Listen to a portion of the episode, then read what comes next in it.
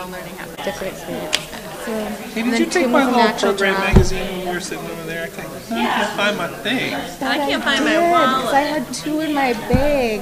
In your bag. In my bag. Should we just sit here and talk Minnesotan to these people? Will you will you really pour it on thick the whole time? So we're gonna be talking. Do it everywhere. It's one of those moments I'm like, okay. I need to, do I need to think hang Yep. my Yeah, you're good. And even if I'm you good. did, they're only audio recording it, Yeah. so it wouldn't even be preserved. They want me to close, the door? Yeah. Okay. Great. Oh, we got it. We got off in the back. Great. Good afternoon. Hello. It's well past lunch, so nobody's snappy. That's right. Um, I don't know about you guys, but I've been looking forward to this all day. Thumbs up if you have to. Oh yeah, I see nothing but a sea of thumbs.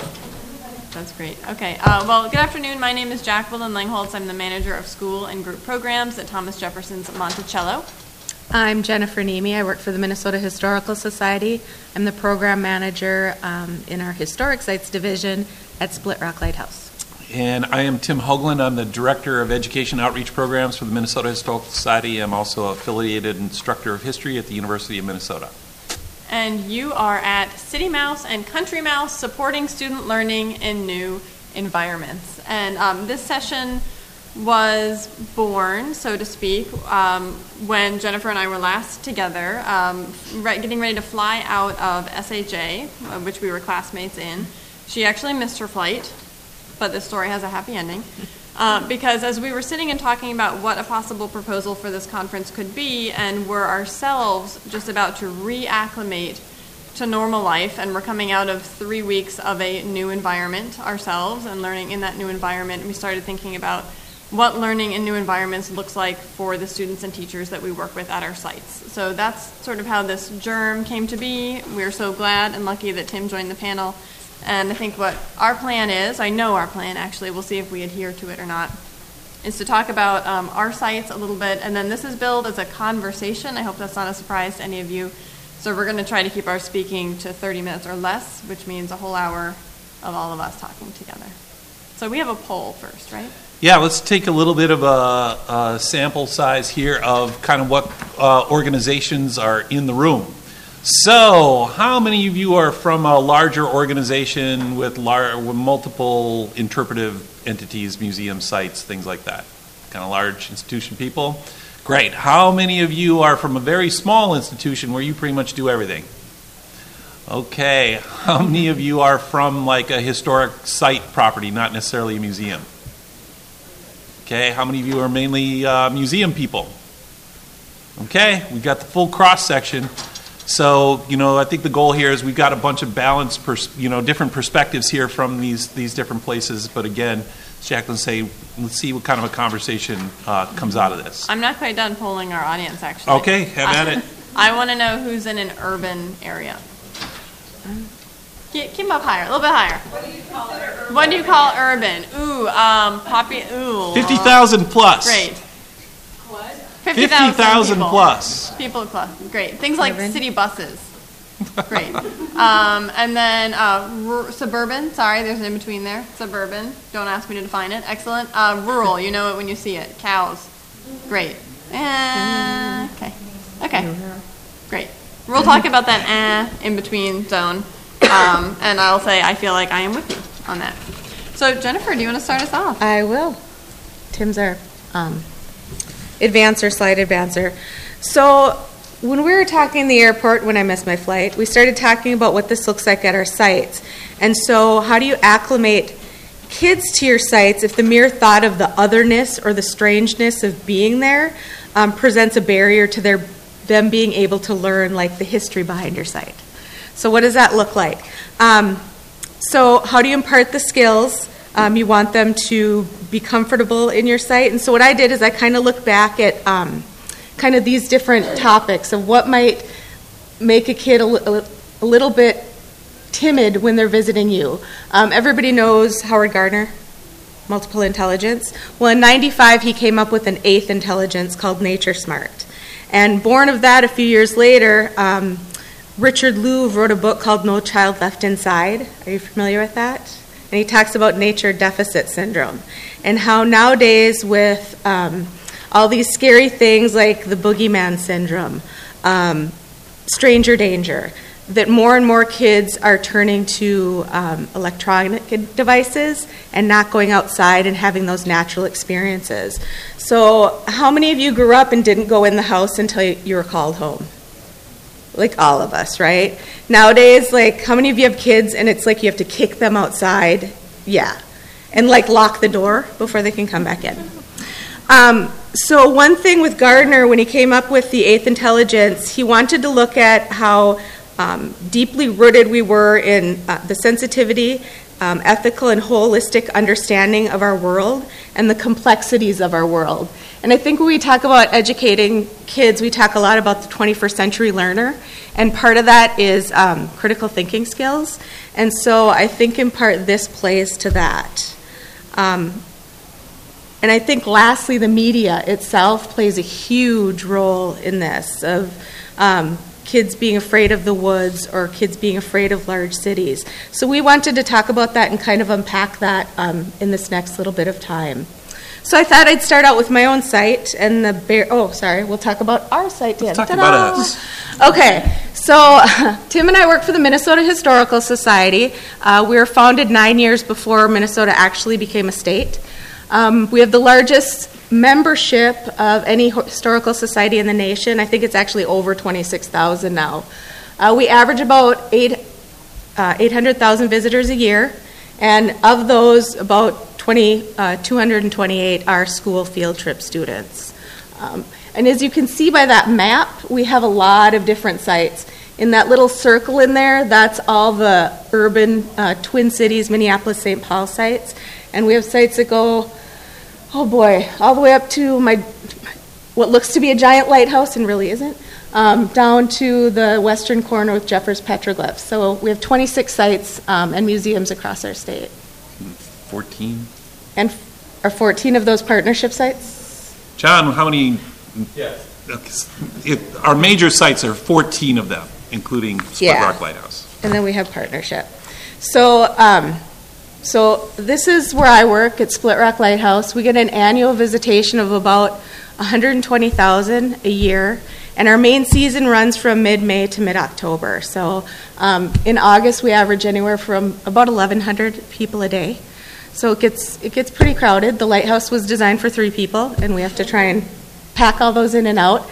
But I notice with kids, when they enter our site, one of their first questions is the big giant rock that the lighthouse is perched on, and is it going to fall in the lake? And because it's scary, it goes from grass to this big cliff. And so reassuring them, one, that no, indeed, the lighthouse will not fall into the cliff. And even though the word split is in it, it's not going to split, yeah, right? there's nothing that, Okay. yeah, no split to our lighthouse. Um, so just those general barriers and the height issue. A lot of kids aren't used to that. We're perched 130 feet above the lake level, and you can get right up there and hang your head over the side. So that in itself um, can be frightful for kids. And then we have other perceived barriers, like why do you have barbed wire? Why should be, why do you have sharp wire around your site? Um, and actually, this is a historical piece. The lighthouse keeper back in the early 40s asked for this to be put in because visitors were taking their little their little Timmies and putting them on the edge of the cliff to get pictures, and it freaked him out. So eventually, he lobbied um, the lighthouse service to put in this barbed wire fence. So it is historically accurate. But also, we have our wonderful bear-proof trash receptacles. And kids go, You don't really have bear here. And it's like, Well, no, we, we really have bear that come out on the site. Um, we also have other, other critters that tend to visit us. Um, back in 2011, you can see we have a moose that that was during our state shutdown, so no one was up there. So the moose was like, finally, I can see the lighthouse on my own.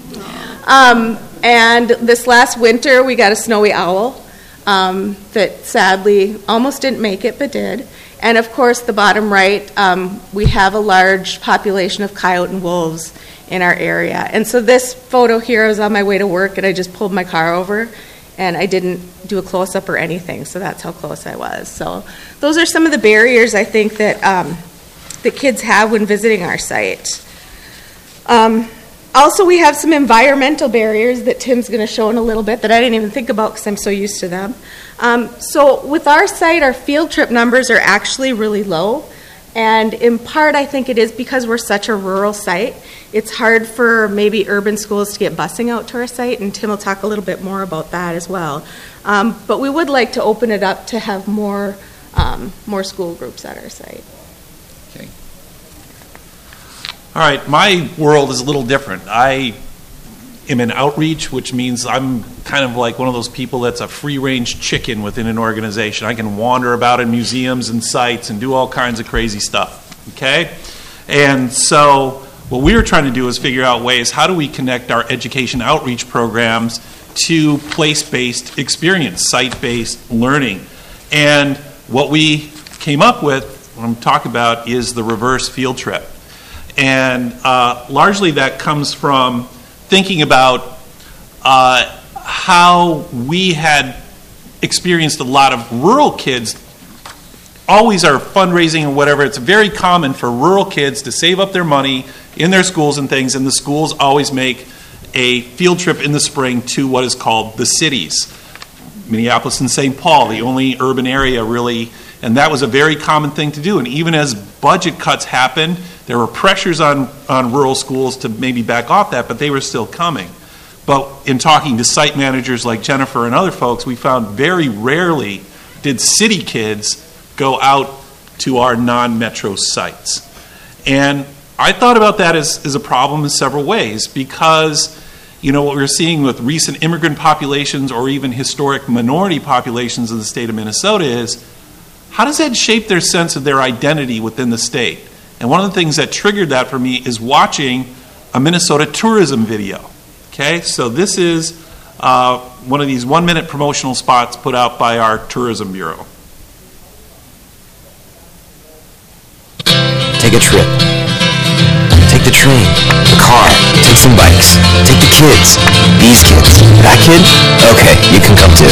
Head east, head west, head north. Nope, go back. That's Canada. Go out, have a ball, or a few, maybe a few more.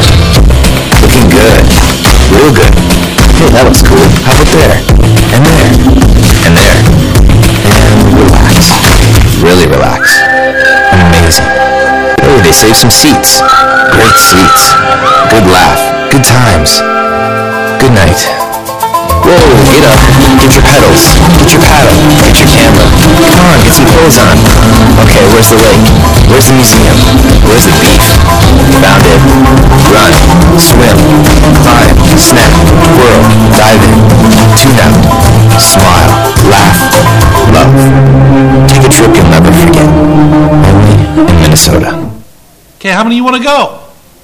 I'm Who wouldn't? crying over here. As you see those images flashing by and everything, though, what kind of are the iconic things that you see about the way Minnesota presents itself? What do you see a lot of?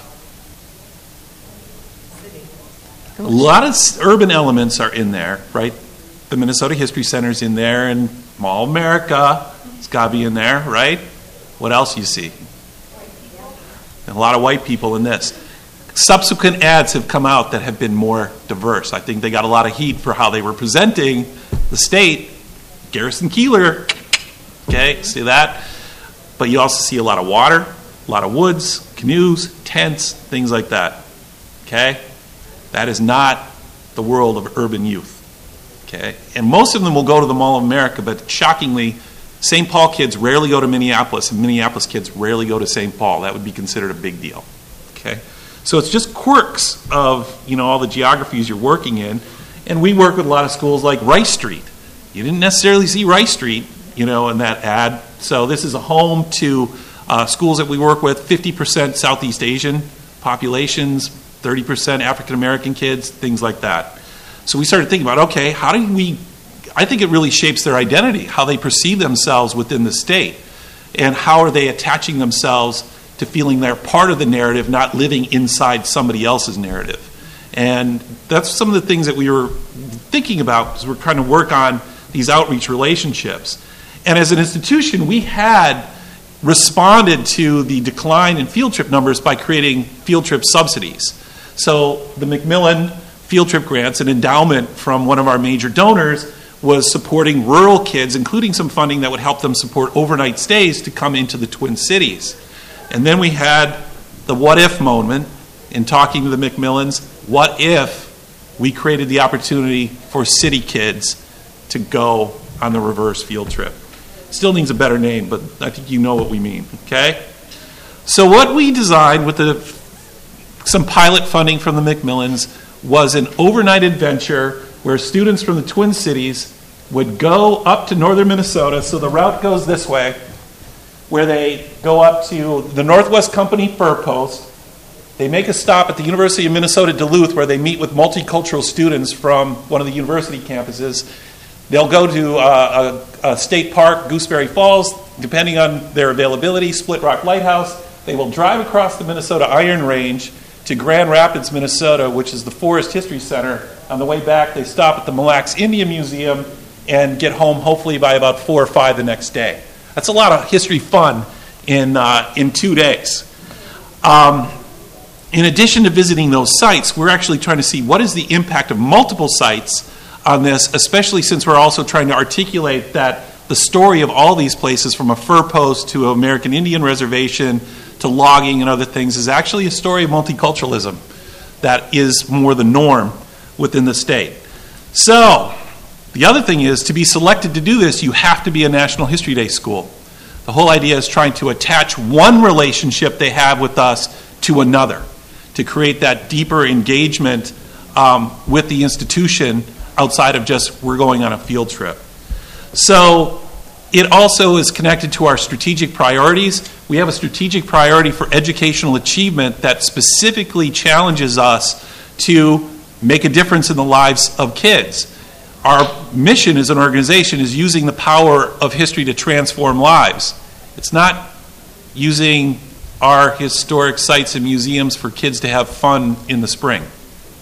You know, so we're trying to think about okay, what does that look like in a more more proactive way? And this is what it looks like when the kids are on the trip.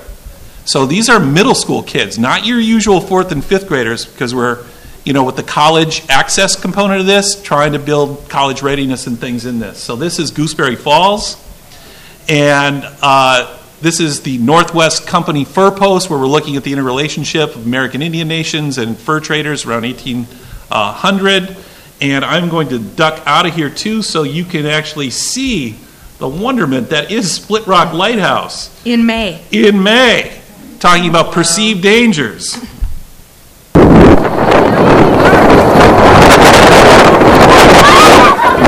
Teacher drinking coffee.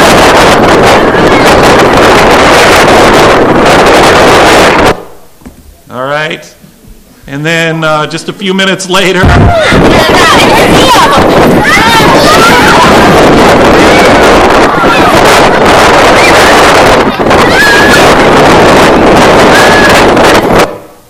okay, you get the drift. I feel cold and wet just watching that. So, um, the big challenge, though, of all the sites, you know, we didn't ask the sites to change too much, but when they get to the Forest History Center, we challenged uh, the staff there to change their interpretation specifically for these kids. We wanted it to be an immersive experience, not the normal tour. And that was a process of negotiation for me in an outreach capacity and that site manager because we wanted to talk about the kids actually coming up because there's about 50 kids on the trip actually running the logging camp, not just observing the logging camp being run. And we tried a couple variations of that, and the you know the first time they they did it, but they felt like oh the kids didn't understand all the workings of this camp when they left because they were so focused on the one job they were given in the cook shack or in the horse barn or something like that. So the next time around, they kind of went back and say, well, immersion is instead of eight minute stations at each building, we'll give them 12 minutes at each building. And the teachers came back and said, it just was not what we were doing. So at a bar in northern Minnesota, the deal was struck that we would get the kids into the camp, they would get a very quick tour of all the things in the camp, and then they would go do their jobs. And I think the key thing that I talked to the site manager was about is like, you don't, you know, what we're trying to get at is here, these kids metaphorically, have too many 8 to 12 minute relationships in their lives. They need more 30 minute relationships. If your interpreters do not know their names by the time they're done working with their five or six kid work group, then we have failed. So it was really thinking about, you know, how do we change the nature of the needs of these urban youth up here in the woods with porcupines and horses and stuff. So it's been pretty amazing to see how this has played out. The girl in this photo, Latina girl here, uh, when she first walked into the horse barn with those Belgian draft horses, made it about six inches in the door, turned around and ran. And the teacher had to chase the kid down to get her back in. And she didn't quite make it to petting the horse, but she got within four feet. Okay? And the teacher felt that that was probably one of the biggest things that happened to that kid. Um, as they got in the orientation of the site, we take them to the lumberjack bunkhouse. We put them in there, give them a little bit of an orientation. They've been divided up into their work groups. We put them to bed for five minutes. They have to crawl up in these bunks. There are bats in this building and whatnot. So these kids have to suspend disbelief, go to bed for five minutes. We wake them up in lumberjack speak, daylight in the swamp, and then they are sent out to do their jobs, which means not watching the blacksmith, working with this blacksmith to make a hook. And so these young women had their prized possession that they were able to work on for about a half an hour sparks and hot metal and everything. Uh, we got kids cooking in the cook shack. We thought food was very important to this.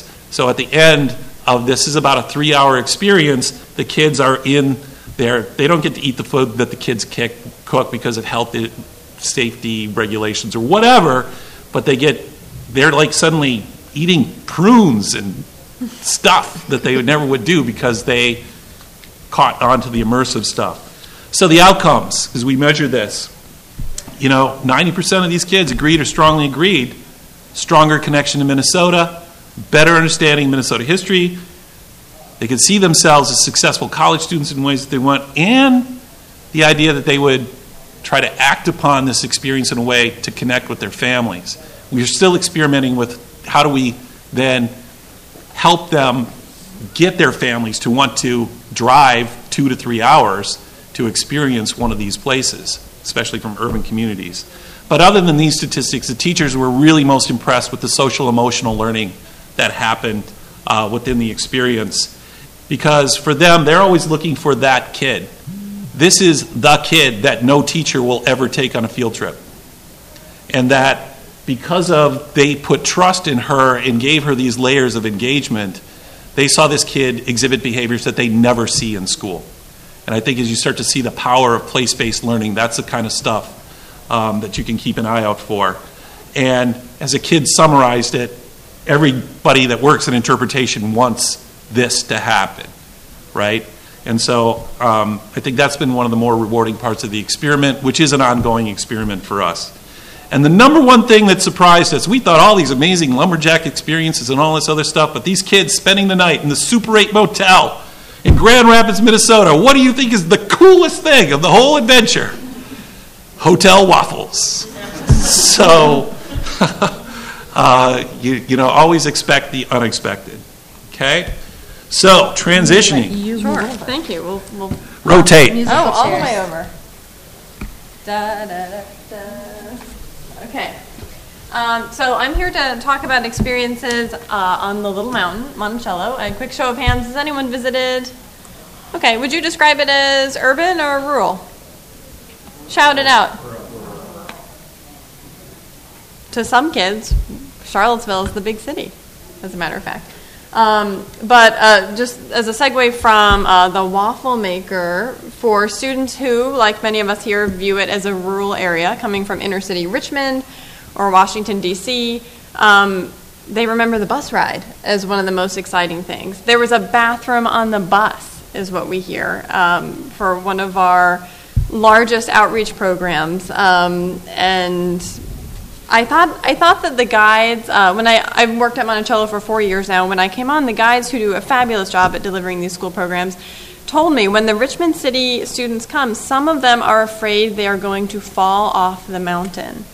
and I thought that this was a joke of some kind, but sure enough, students who have never seen in real life a mountain, albeit a little one, um, who have only seen it portrayed in high relief in cartoons or movies, um, in high drama, are can be afraid that they're going to fall off. It doesn't help that we have a windy road going up there, uh, but there you have it. So this is Monticello. Uh, overall, we see close to about 450,000 visitors a year. Uh, last year, we saw about 66,000 um, students and teachers. And some will come uh, do a self guided visit, uh, some come and do um, guided school programs of two and a half or four hours, which I used to think were so long, they go by in the blink of an eye. Um, and many of the students that we see, about 10% of those who visit, um, we invite to the site through special outreach programs. Um, and some of those come from areas of high need that are very rural areas, and those are the students I refer to when I say uh, they think Charlottesville is the big city. Um, maybe they are in rural areas of far western Virginia, Appalachia, West Virginia. Um, but many students we see come from Washington, D.C. areas, um, Richmond, inner city. We do see a ton of students who come all the way from across the country, West Coast students coming to visit.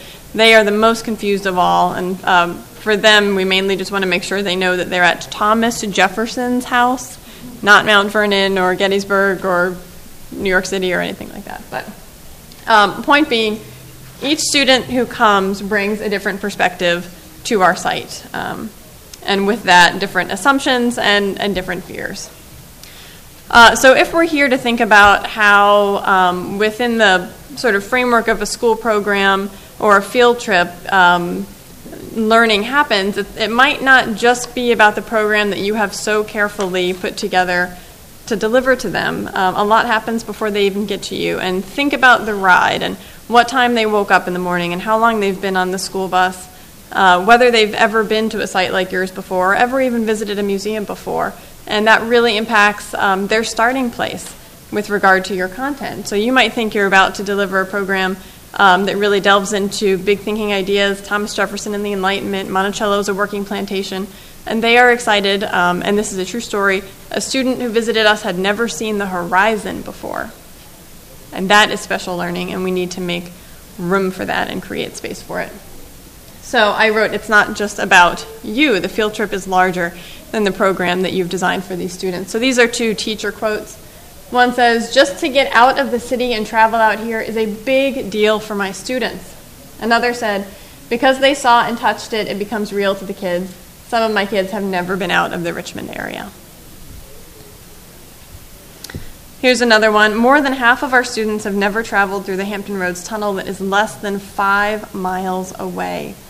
They were so excited. As we traveled to the mountains, students related each experience to classroom lessons. I am sure this will touch their lives and change the way they see the world.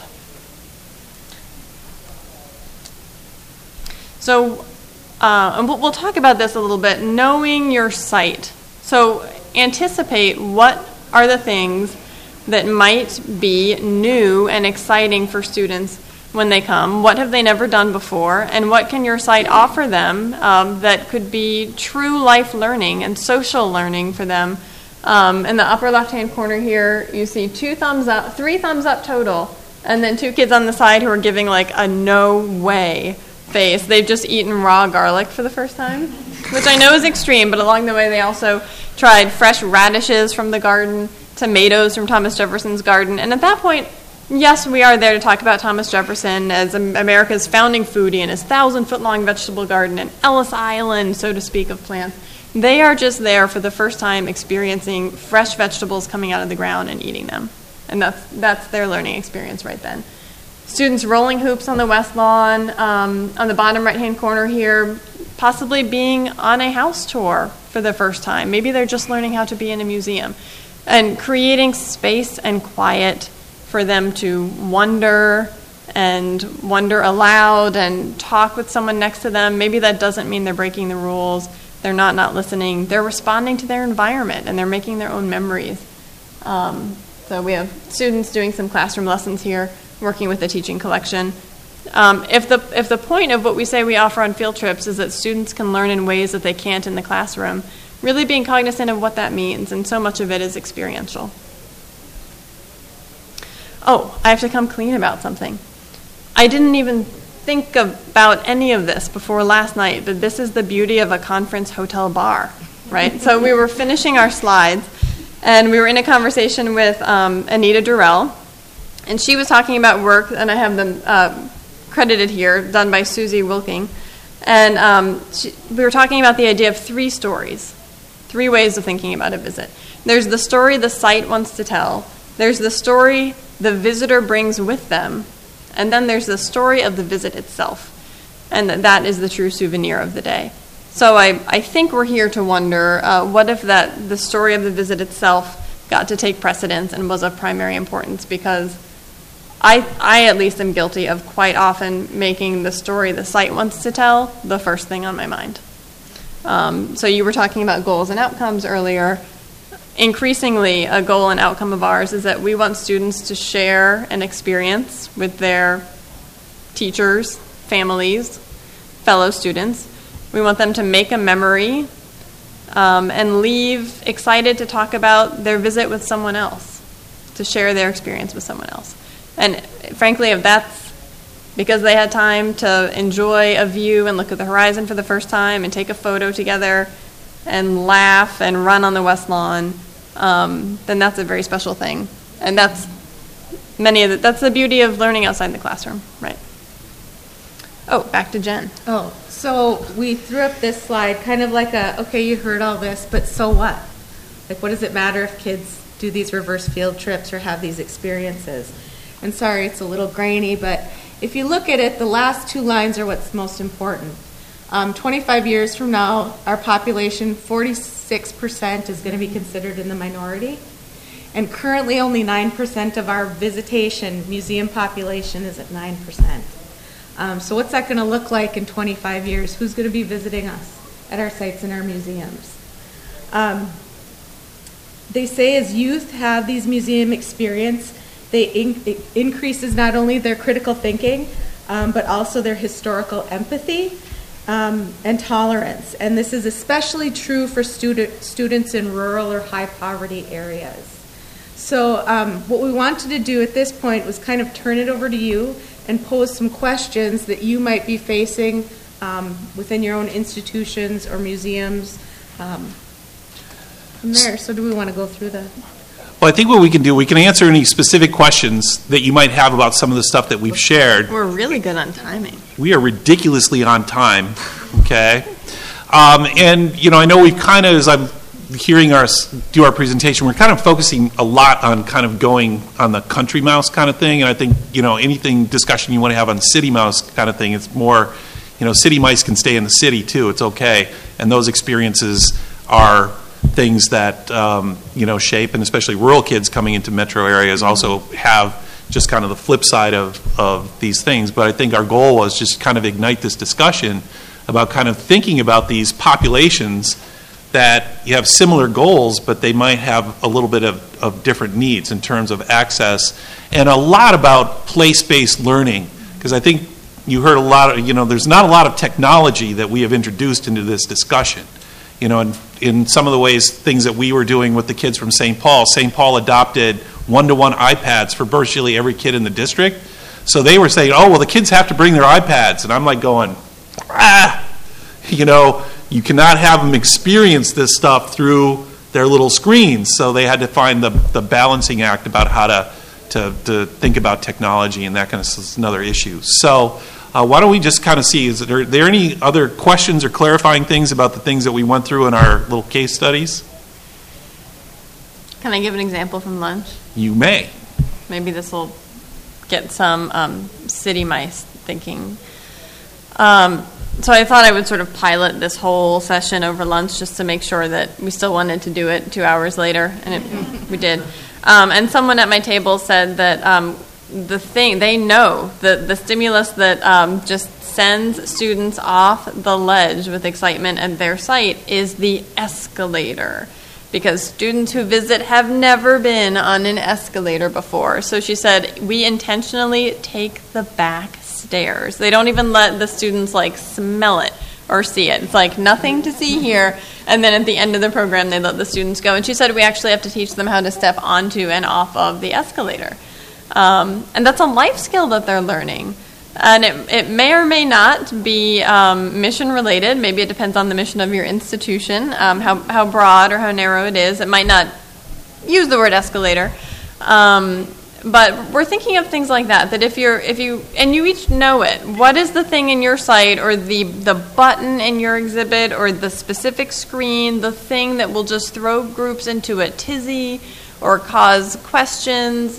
I'm seeing some knowing looks, and I wanna, I wanna ask someone to share. Do you have anything like this in your home institution um, that is, to use our, our language here, it's either an opportunity or a distraction, depending on how you look at it. Um, it's an intentional part of the exhibition experience like elevator or escalators and it's just kind of there. Okay, intentionally part of the exhibit. It's intentionally part of the exhibit. It is, we don't come into it. It's a, it's a Lustron house, it's a nineteen fifties kit house, and it's completely stocked with everything real from the nineteen fifties. There are no labels, there are no barriers, there are no anything, it's just for exploration. And they lose, pardon my French, their shit. As they walk through the front door because it's like you travel through time.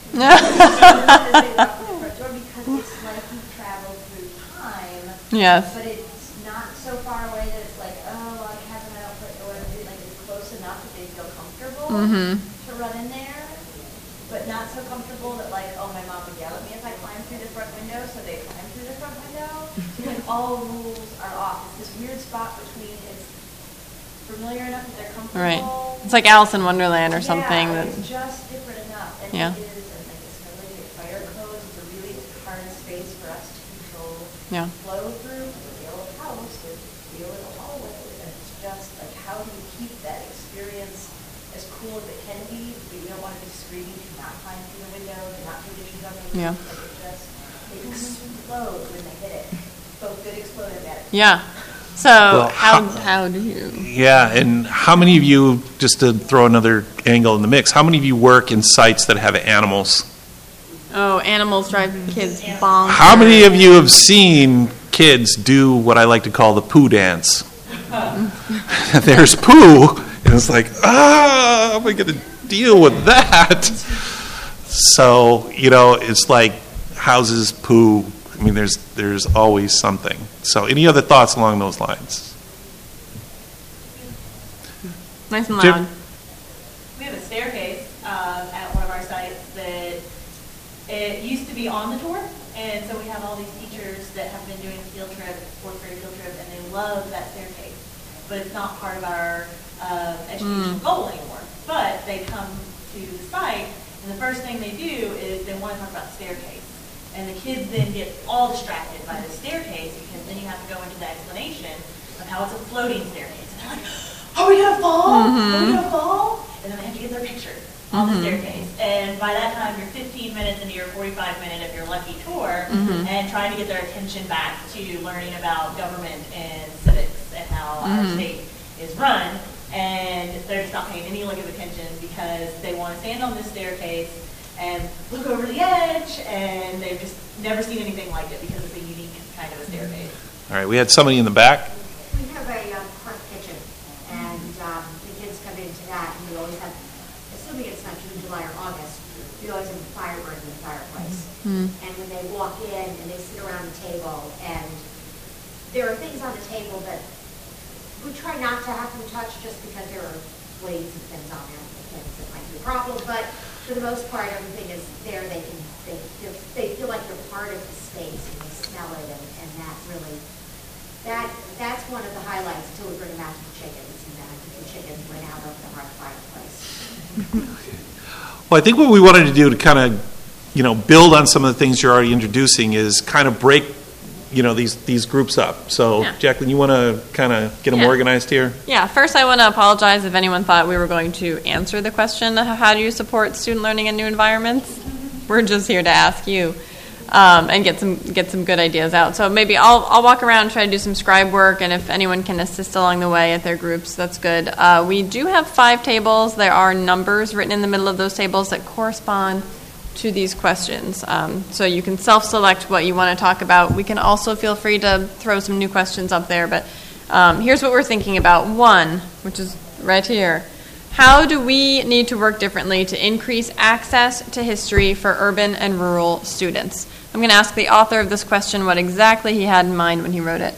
Well, I think in what we've been sharing is, and I think you got this well, Jacqueline, is like, you know, there's always our perceptions what we need to do, but you know, access has become a big issue, whether it's financial, but it's also intellectual access. How do we, you know, deal with issues of, of relevancy within these places? So if you want to kind of be part of a group to kick that around, and then, you know, we'll kind of see how these ideas flow out at the end. We get people to re- report out.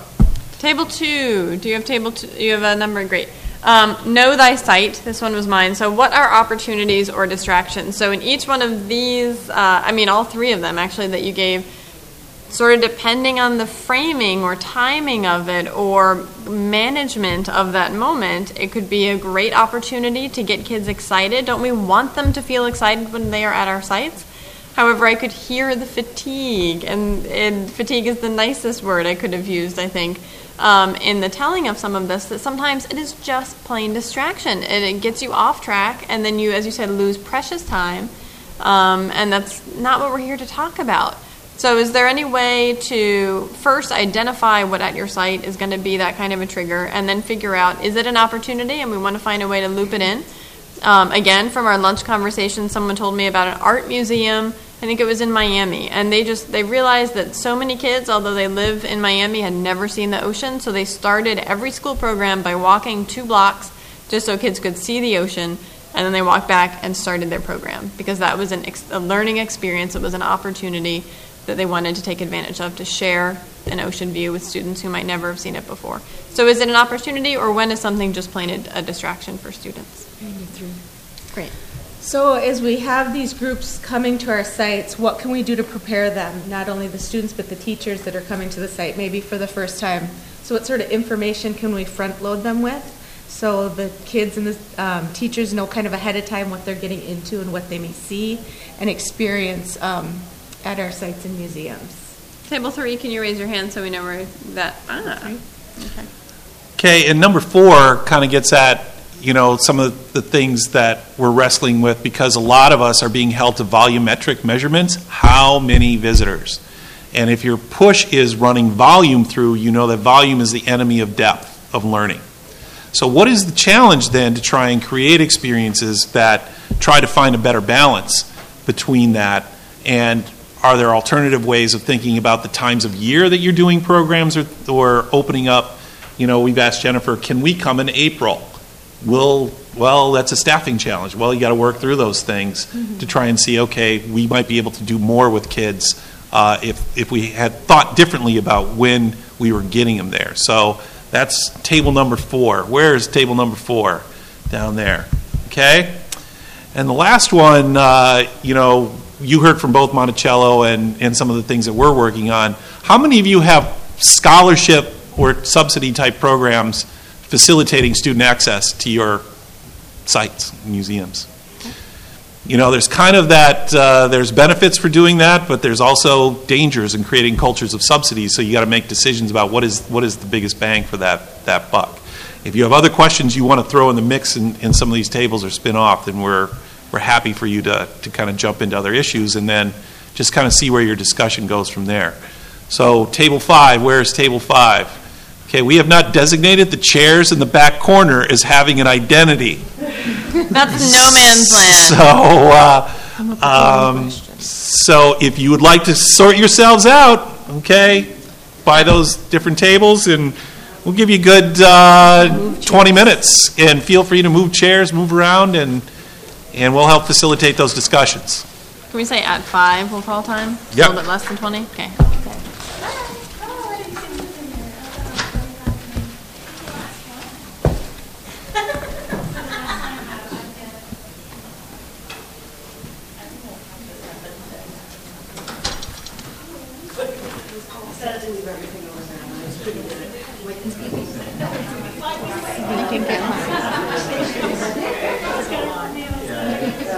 You guys are distributing yourselves so well.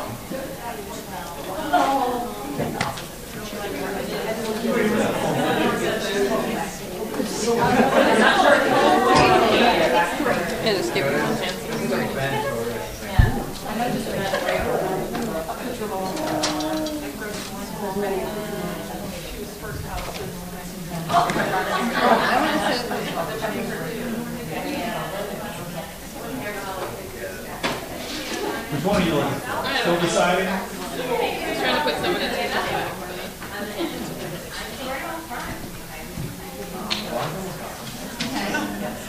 This is a good group. I have to. Uh, he has to say that. A Seventy-five to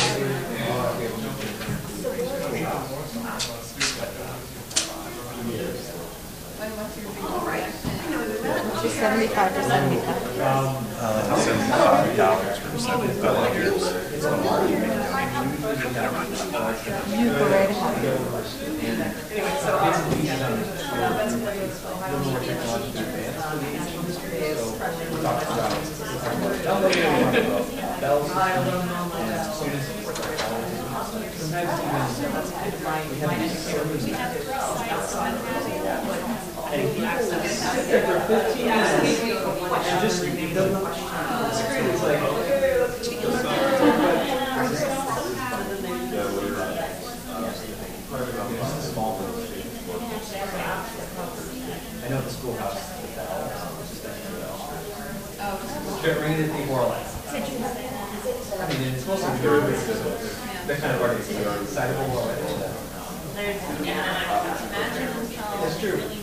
really needing, and then I could have kind of imagined it. It's true. Right, right. It's fun too, I think. It's fun to see that, and some of my volunteers. Because they're third graders, and it's, that's true, yeah. That's a high level.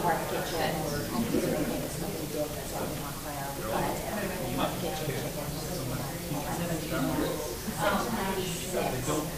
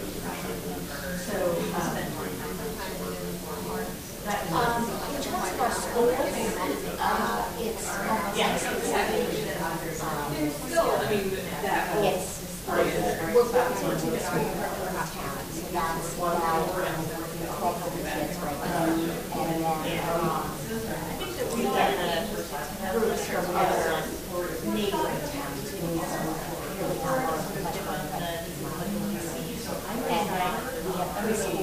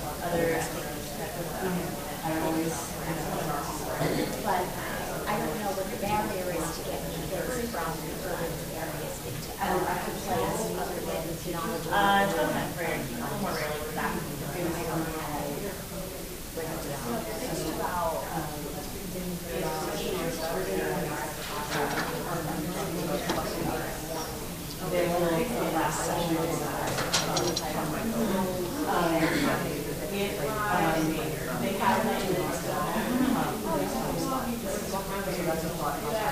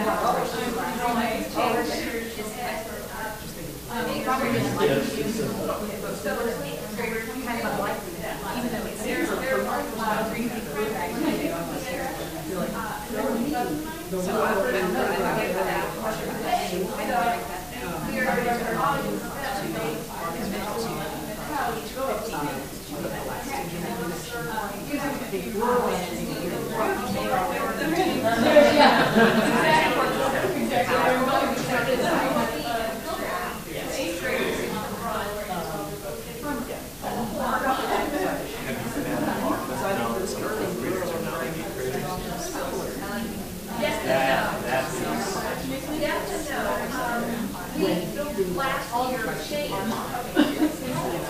And we have to uh, our technology. Now, so uh, third grader.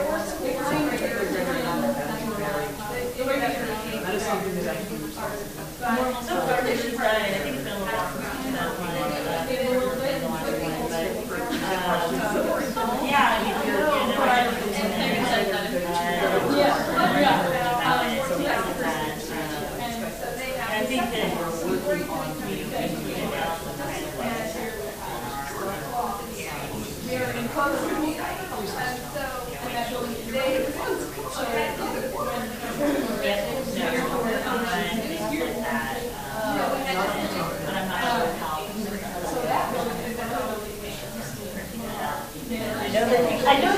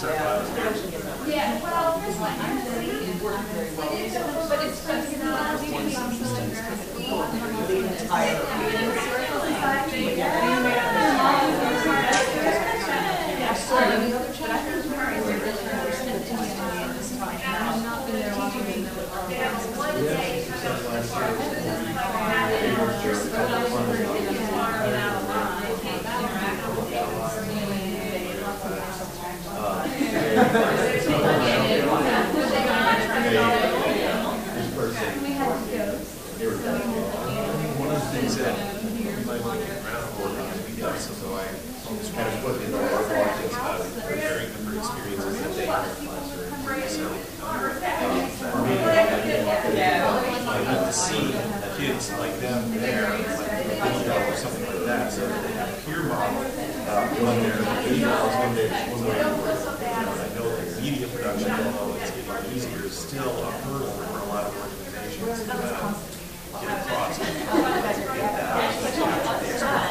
My department. But it's usually shows those two documents that they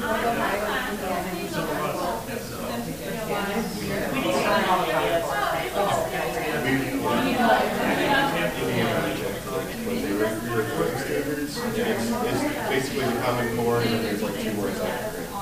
They adopted the common core and they adopted, around the time that they adopted the learning standard, and they put it underneath as, And so that, that's all that probably like, you know, say, it's common core, but it. quantify. Those videos that No, we're not, on New Jersey, New Jersey, History yeah. class, we know it's like an introduction to a theme, you know, and it's like, well, it's only seen twelve times. It's like, multiply that by thirty, because it's a classroom thing, so you kind of figure out how you based on that kind of math. They watch it and like, that's what I'm saying. Maybe as they were during the school year. Continue, sort it out. Our outreach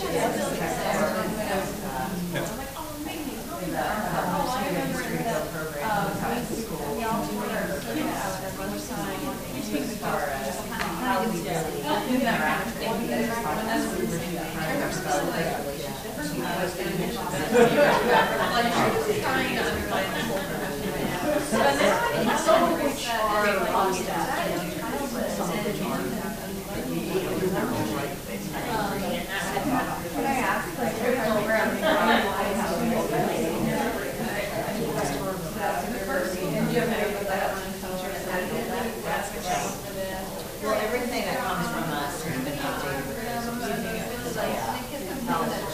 Yeah. We kind of push that on our education site.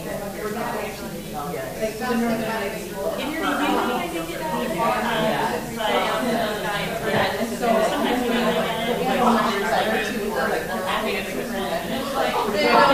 Everything, everything. Add, yeah, I try to add it to there.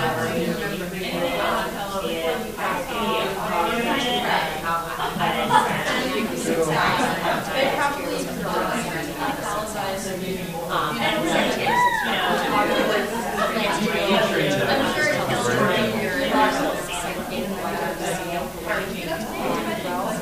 And so now we're developing a school curriculum around that. We're actually going to do some stuff for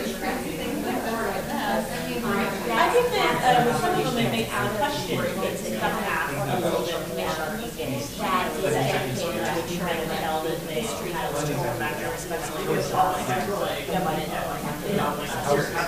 And so, um, um,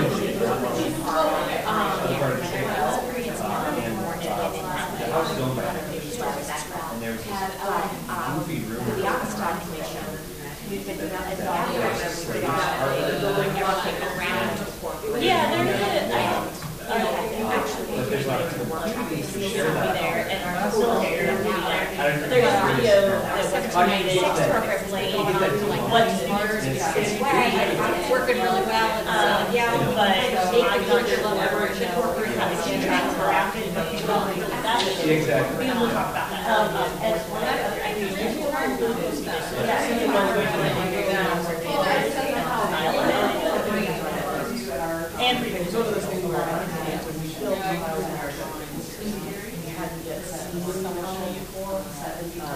So kind like, built it, and as it was about to launch, so some of the common courses, and we're like, oh, hey, we have like this actually lines, oh, so awesome. Shoe size. We are getting ready to do a next version shoe size, and then top all of that. So everybody was looking it up. And so that, I don't know, you know, there's a twenty-four of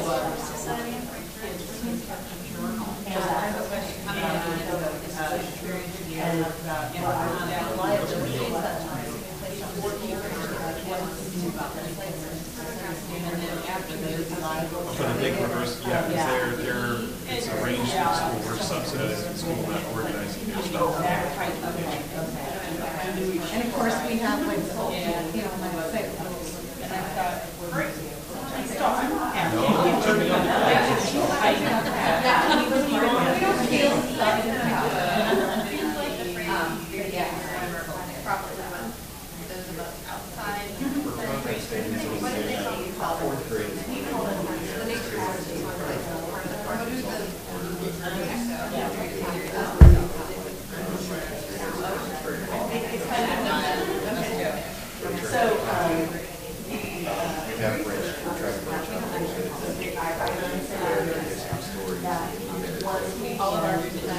All right, you have a couple minutes to consolidate your brilliance. And we'll see what you come up with.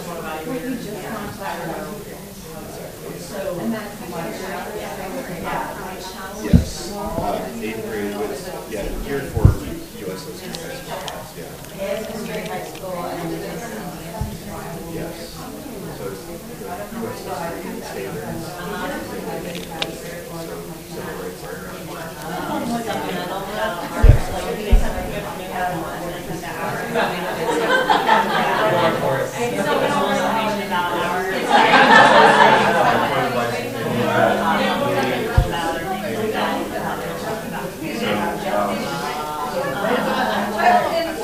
Oh, yeah, that's right.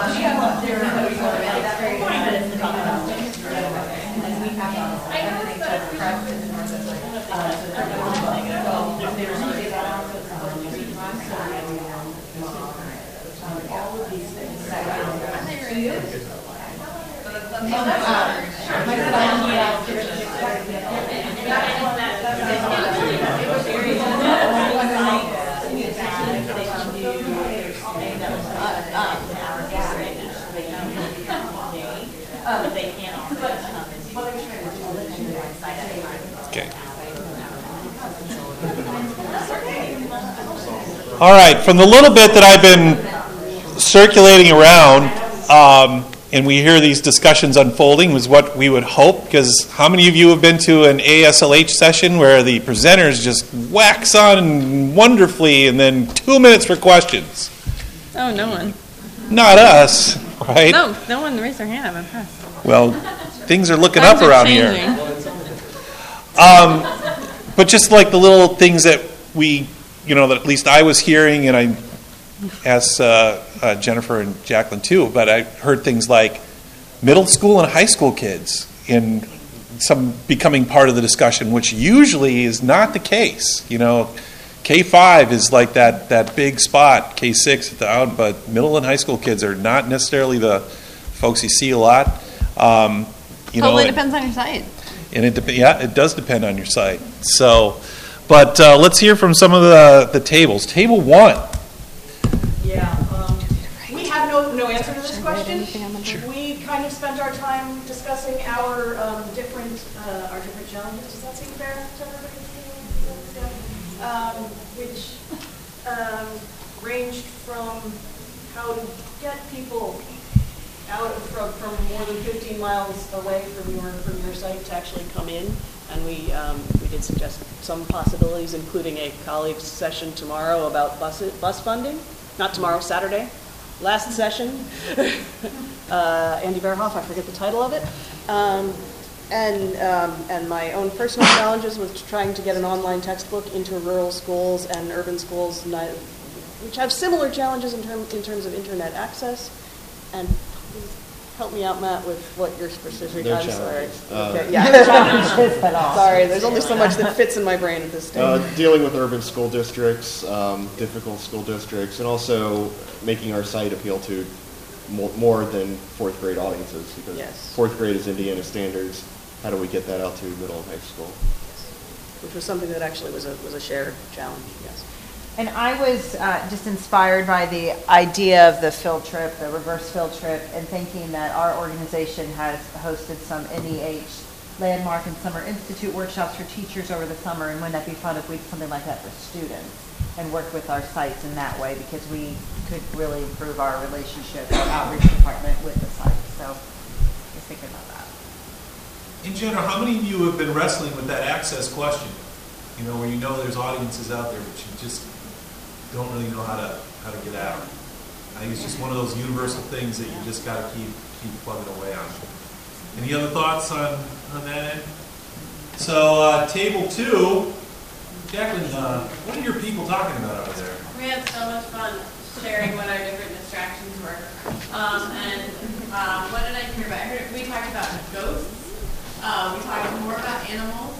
Um, we talked about um, guns and artillery and how those are incredible distractions. I was reminded, I probably blocked this memory of the first school program I ever gave at Monticello that I worked so hard to prepare for.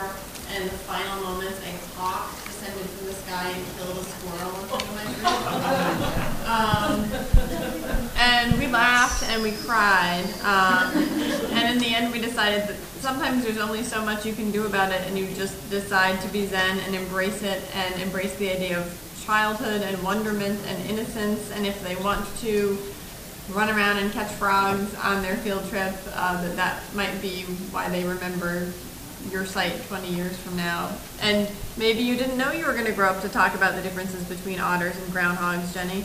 But at Yorktown Battlefield, you can learn the difference between an otter and a groundhog. Uh, what else did I not capture? I'd love to hear from the table. Again. Oh, I took notes. I took notes. Oh, debunking. Uh, we talked about, uh, this gets back to the idea of the story that people bring with them. Uh, so when a teacher has uh, either misinformed or, shall we say, like very much politicized and swayed the opinion of his or her group, that that can be challenging um, to do that. You want to talk about that at all? Yeah, well, I'm at the Sixth Floor Museum at Dealey Plaza, the site of the President Kennedy's assassination. And so that is already, I mean, just saying that, everybody has an opinion in a room. And so if you are a teacher and you are prone to one side or another, or one opinion or another about, you know, what actually happened, and you prep your students for that, um, then I spend, um, when I see your students, I spend out of my 45 minutes, 15 minutes debunking all of those theories. But what I try to do as a learning opportunity for challenging them to think critically about anything that they hear. And that this is one, what you've heard is one opinion, one side, and that there's lots of other people with other thoughts. And so my challenge to you is to go home and research that on credible websites and to um, ask questions and learn for yourself. So that's what, you know, even though it takes 15 minutes to do that, um, because they keep going, well, what about this? Well, what about that? So it, uh, it's a, it's a learning opportunity that just is a time suck. But it's a learning opportunity. We also talked about the idea of age appropriateness, that some programs, that it's okay to say, we actually recommend Yeah. this for certain age groups. Yeah, we, at our site, we don't recommend anything below fifth grade. Um, and fifth grade, I think, is still sometimes too young, depending on the group, um, for an assassination site. We're really dealing with some big concepts. Well, how many of you have places where you know you literally have to try and take the smoking gun out of the or get ahead of people's perceptions? You know, Did I mention I work at Monticello? there is that. think actually- That smoking gun reference was not just. for Table three, how can we better prepare teachers and students for these experiences? You can. You can. Meeting adjourned. No, but really. We talked about sending teachers a link to like a promotional video that taught content and museum etiquette. and maybe like a day before their visit, so the teachers can click on that, just show the kids it real fast, five minutes. So it's not a lot of work for the teachers to do. Mhm. Um, Gotta be easy. Yes. Over lunch, someone suggested using the time, like we know they're gonna be on the bus. How can you use the time when they're gonna be, you know, in transit anyway? Because teachers have, you know, such scarce time in the classroom. Maybe building something uh, on the way there to help kids. But even showing photos, yeah, showing a video link.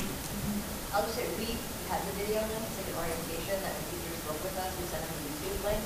And it's like, hey, welcome to the museum, this is where you're gonna park. Yeah. You're gonna stay in the bus, you're gonna come in. And we know that not only are the teachers watching it and sharing it with the chaperone, but they watch it with the too, because they'll walk in and take our front desk and go, hey, you're from the movie. So we know they're watching it in the classroom, even just minimizing those statistics, like, oh, yeah, this is what the lobby's gonna look like, I shouldn't, I don't think she actually like works. You can track. So we have just, in the last few years for MNHS, we've done field trip videos um, at, at the majority of our sites that the teachers can watch this. And it always ends with a question. So oh, it poses a question that the kids have to figure out. Hello, kids! How about a game of Lumberjack Lingo? Lumberjacks had a lot of different words for different things. Question one If you're a lumberjack They're in the swamp. and this cook serves you a plate of sweat pads for breakfast, They're almost ready to come out. you're eating A. Sausages, B. Toast, or C. Pancakes. And the answer is C. Pancakes. That's just some of the lumberjack lingo you'll already know when you head into the woods. You kids know anything about trees? To a 1900 logging camp at the Forest History Center. You're learning and having fun at the same time. Get ready to use your muscles just like Minnesota's lumberjacks did. One, two, three. Now, I have the bull cook here in the camp. You'll meet their helpers. What do you think we feed the horses here in the logging camp? You'll pull some timber. And you'll let loose. Just like lumberjacks, when all the day's hard work was done. We're looking forward to your visit. But before we go, one more round of lumberjack lingo. If you're enjoying a cup of swamp water, are you drinking A, milk, B, tea, or C, root beer? Think about it, talk about it, and find out the answer when you visit the Forest History Center.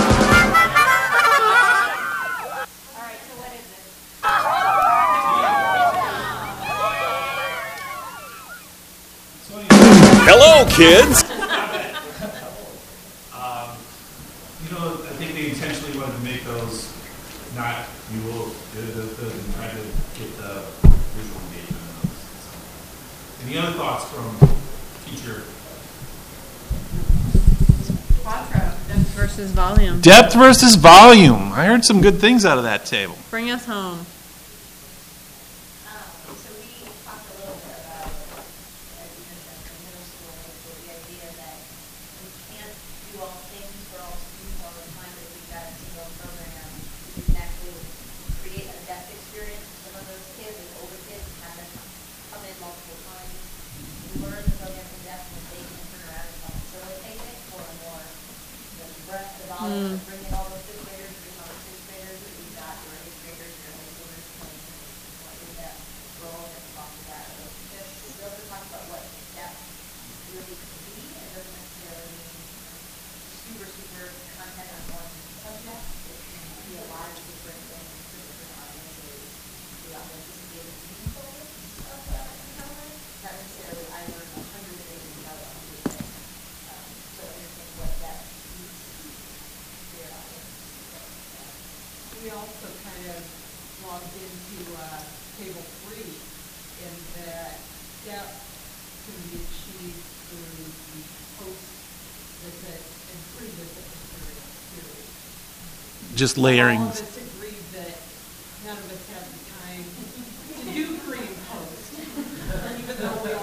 we could.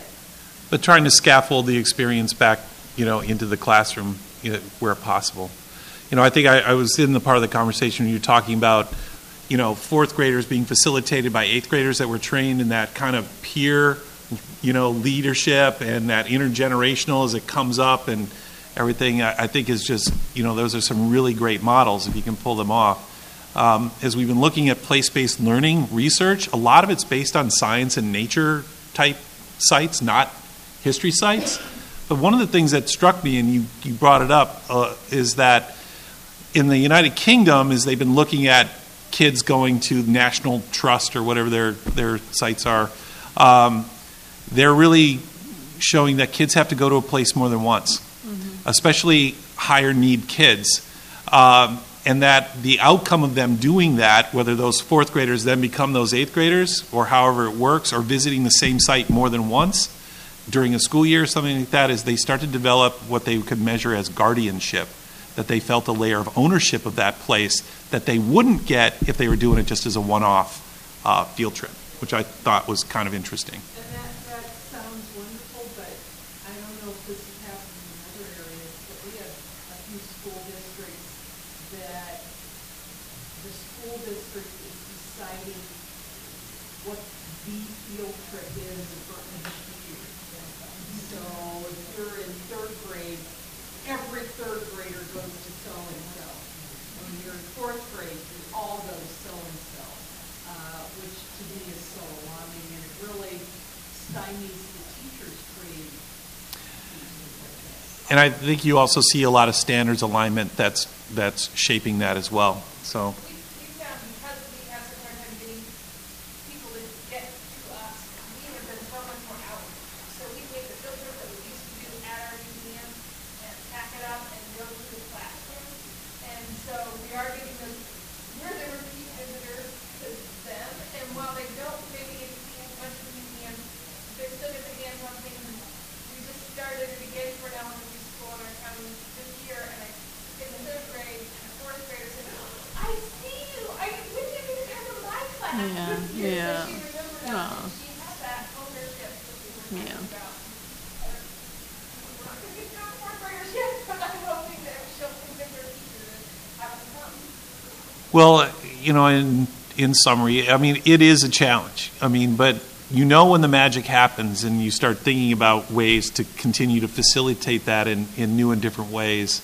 And um, I think what we're hoping is that, you know, by introducing at least some of these ideas, it would would you know initiate some conversations that that you can take back and and uh, think about a lot of those equity issues and kind of realizing that rural and urban challenges aren't going away. They're probably just going to amplify and starting to think about how you know your your organizations can address that is an important conversation to have.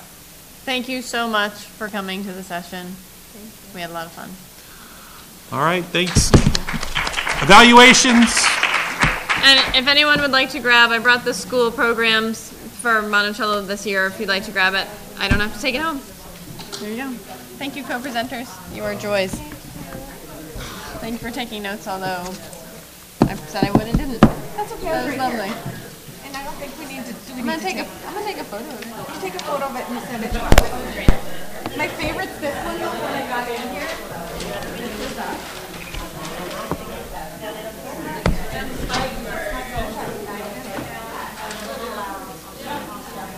here.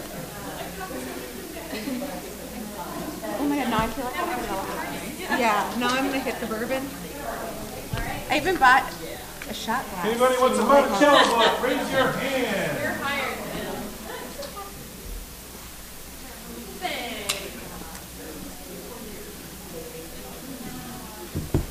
Do a high five, Ben. High five. Thanks for coming in. Thank you. Sharing the love.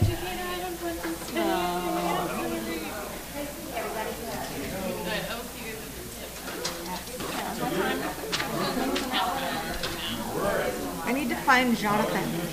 I need to find Gary. Where's Did you hear that one? No, what happened? So when we were passing our credit card last night for dinner? Oh, yeah. Yeah, yeah. Like, they call him Gary. And you're like,